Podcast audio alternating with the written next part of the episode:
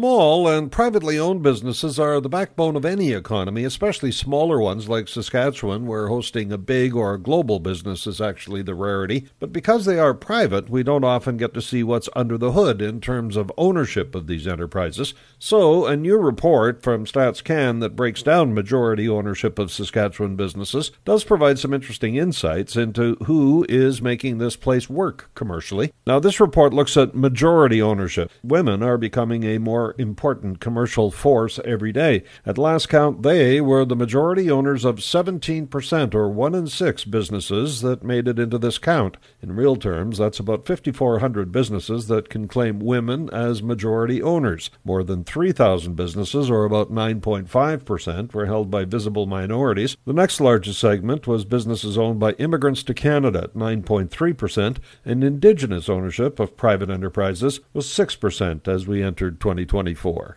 I'm Paul Martin.